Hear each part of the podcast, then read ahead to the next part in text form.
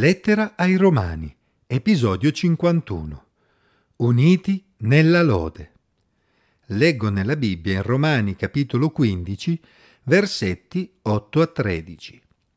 Infatti, io dico che Cristo è diventato servitore dei circoncisi a dimostrazione della veracità di Dio per confermare le promesse fatte ai padri, mentre gli stranieri onorano Dio per la sua misericordia.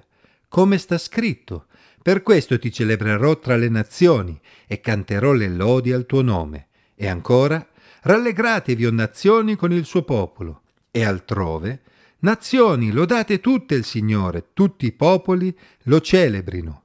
Di nuovo Isaia dice, spunterà la radice di Iesse, colui che sorgerà a governare le nazioni. In lui spereranno le nazioni.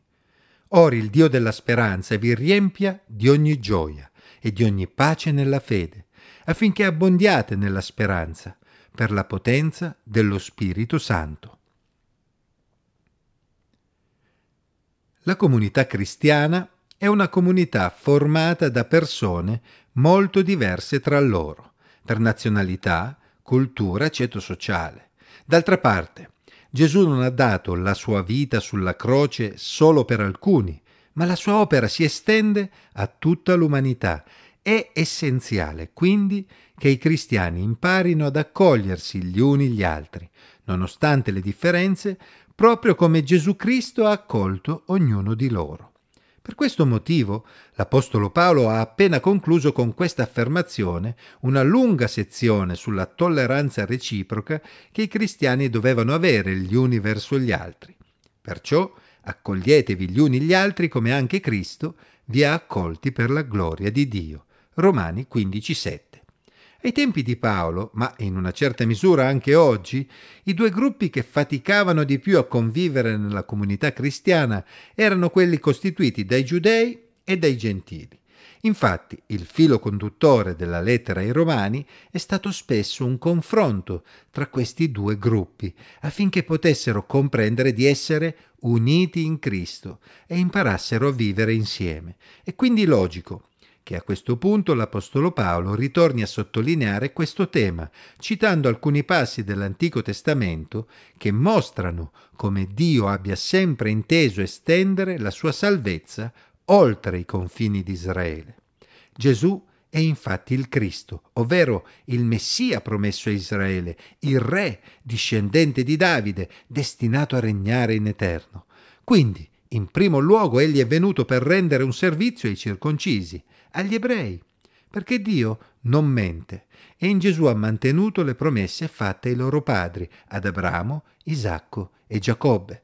Ma allo stesso tempo anche gli stranieri dovevano unirsi ad Israele, onorando Dio e lodandolo per la misericordia che in Gesù egli stava estendendo verso di loro, proprio come era stato ampiamente descritto già nell'Antico Testamento.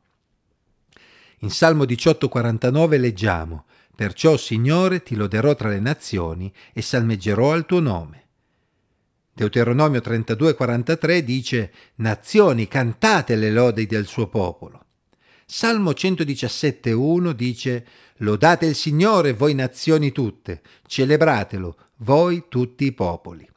Ma soprattutto Paolo non può fare a meno di ritornare ad Isaia, il quale aveva descritto proprio il Messia, il discendente di Davide e di Isai, padre di Davide, che sarebbe stato proprio il punto di riferimento per tutte le nazioni, non solo per Israele.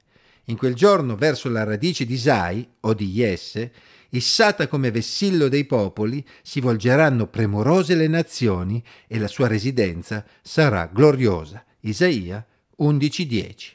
Ora Gesù Cristo, la speranza delle nazioni, era stato manifestato e Paolo si rende conto che tutti quei brani dell'Antico Testamento stavano prendendo vita proprio in quel momento storico. Non era il momento di dividersi, non era il momento di litigare, non era il momento di separare ancora gentili ed ebrei, ma era il momento di veder crescere la comunità del Messia, composta da tutti coloro che hanno ottenuto salvezza attraverso di lui.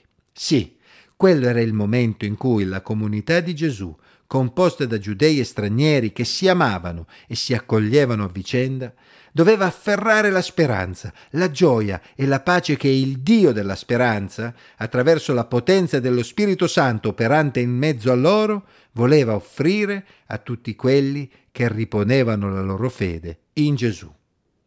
Che il Signore dia anche ad ognuno di noi di far parte della sua Chiesa, di quella grande comunità di persone salvate per grazia, trasformate dallo Spirito Santo, che hanno riposto la loro fede e la loro speranza in Dio e nelle sue promesse. Che possiamo essere tutti uniti nella lode, che la sua gioia e la sua pace ci accompagnino ogni giorno della nostra vita.